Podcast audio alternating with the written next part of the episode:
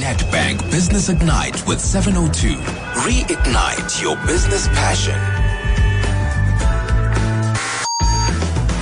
Right, with Nedbank Business Ignite on 702, entrepreneurs are getting a platform to share their stories as well as a chance to win an incubation and media package to the value of 300,000 Rand. Now, we've been asking you to enter your business. If you want to be one of the finalists, we'll be chatting to all week. He's with me in studio now. He is Tshepo Phakathi of Kaelo Business Hub, and he's on standby to chat to one of our finalists about their business challenges. Lovely to have you back in studio. Fantastic. Well, Great to be here, John. All right, so um, I, I love the name of this business, the Salad Lab, because I really am a fan of salad. Yeah, yeah. Uh, Teboho Nkwanyana, Nkwanyana, good afternoon to you. You are representing the business. Thank you so much for uh, coming onto the program this afternoon. And I believe that uh, the Salad Lab essentially sells processed fruit and vegetables. Tell me what else you do, Teboho. Thank you very much. Thanks for having me. Um, my name is Teboho Nkwanyana. I'm from a company called uh, Salad Lab. We are based in Standerton. Basically, we're in the agro-processing space. We process freshly cut fruits and vegetables for commercial canteens and um, retail supermarkets. Now, Teboho, I, I presume that the competition is pretty stiff in your field. Uh, exactly what do you think makes your business proposition unique? Um, I think we, we we basically produce fresh products um, at a very very affordable rate to the customers, and we're trying to bridge the gap from customers who don't like peeling, who love cooking. So Yes, that sounds like me. Adding value, yeah, we're basically adding value by saying focus on what you do best, which is the cooking, and we'll take care of the peeling for you. All right. Tell me, I, mean, every business, especially young businesses, uh, face uh, quite a number of challenges at the the early stages. Tell me what you're experiencing in terms of that. Um, at this present moment, we're experiencing challenges with regards to access to markets, um, access to funding, and also um, customer attrition. Basically, losing customers because they want to go get a lower end product and a lower quality product. And access to markets basically talks to us um, experiencing a lot of red tape when we try to speak to the guys at the ground level inside the shops where we, we're trying to sell um, our products and services.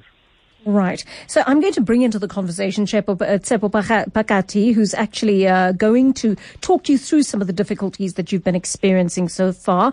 Uh, Tshepo, once again, pricing comes up, and, and it's obvious that Teboho wants to produce a quality product, right? Because you get vegetables and you get vegetables. Absolutely. And uh, and and uh, obviously the, the the issue of pricing comes into that. Yes, absolutely. So pricing and marketing, these are the recurrent themes. You'll see this all the time with small businesses.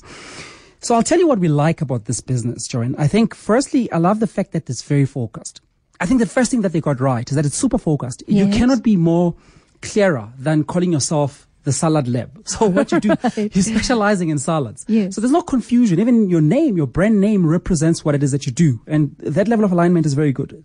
Secondly, I love the fact that it's a convenience business. So it speaks to today's consumer. It's very apt. It's very well positioned. It's relevant for today's world. Yes. I also like the fact that they've combined a service and a product that helps your margins. Because on the product side, they are a price taker because it's a commodity, right? Tomatoes are tomatoes are tomatoes. So in, in other words, your price for tomatoes will be your price for tomatoes. However, when you've peeled them, and you've cut them, you've packaged them nicely. Suddenly it's value add, it's agro processing. So your margins look better. You can sell for a higher margin. Right. I also love the fact that this business has got some upstream appeal. So in other words, they can move further upstream. So move from just buying from a typical fruits and veggie market to going upstream, going all the way to the soil. So essentially plant their own farms, etc. And Oh, so the business can go all the way upstream. Yes. And that ability to move up and down the value chain, upstream and downstream is critical for businesses of this nature. So the challenges that he's speaking about, there's three challenges that I'm hearing him saying. One is he's got a pricing issue. He- Yes. he- he's struggling to figure out a pricing strategy.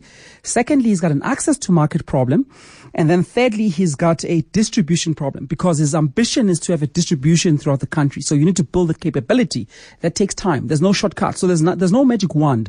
There's nothing I can say to him today that will help him have a distribution center tomorrow.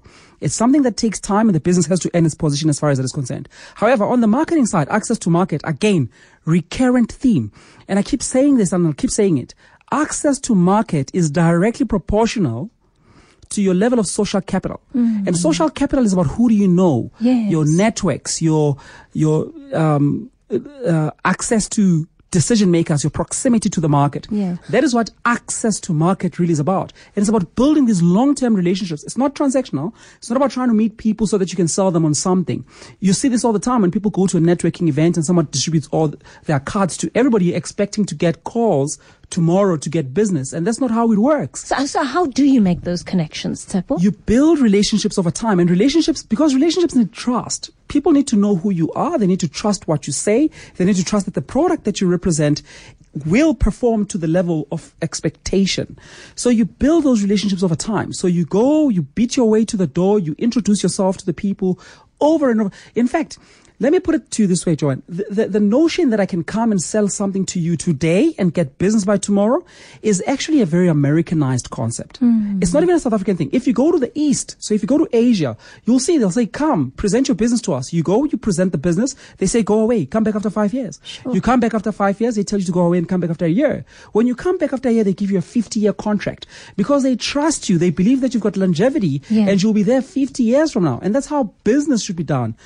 So the way to look at the access to market thing is not as a problem for only today. You might be having a problem with it today, but you've got to solve it for the long term. So you've got to be thinking about it constantly, all the time. How do how do I build these networks? How do I build my social capital, etc.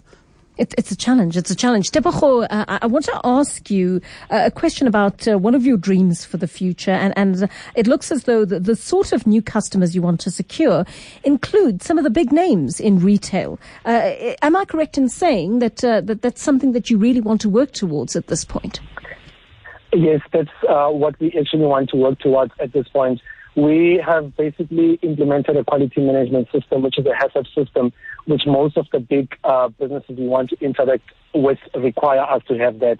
So we get a food safety certificate so that we can get access to um, Pick n Pay and checkers and also operate with SPAR at a macro level. All right. Uh, this is a tricky one. I mean, you know that a supermarket chain already has its suppliers. Those suppliers and those relationships have existed for, for, Yeah. for years and years.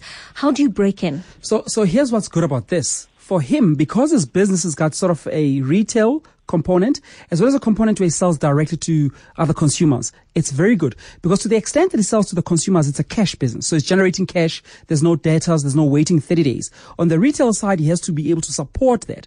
So the more he wants to get big, the more money he needs because that all of that infrastructure needs to be supported. He needs to find a way to pay for it. So the way to break in once more is to make sure that you've got a distribution center that meets the standards and the requirements of the retailers and that, that you can support that over time. Because if somebody suddenly comes and says support all 1,000 SPARs across the country and you must deliver at all of them at the same time, it just, the infrastructure that is required to deliver on that is massive. Yes. And nobody has been able to build it overnight over a year or two. The truth is, businesses have been there for 20 years. It takes 20 years to build that infrastructure. Mm-hmm. So it has to be patient and slowly start bolting it on. So take the cash flows and preserve them and add them and build that infrastructure. Tshepo, lovely advice there as always. You heard the voice there of Tshepo Phakathi from Kayolo Business Hub. And uh, prior to that, the uh, Nedbank Business Ignite candidate uh, for this evening was Teboho Nkwanyana. Teboho, lots of advice there from uh, Tshepo, and I hope that you are going to be able to take some of that to heart and implement it. Do join us again tomorrow morning during breakfast with Bongani Bingwa. We'll be profiling another business with business mentor Tshepo Phakathi, Nedbank Business Ignite on 702.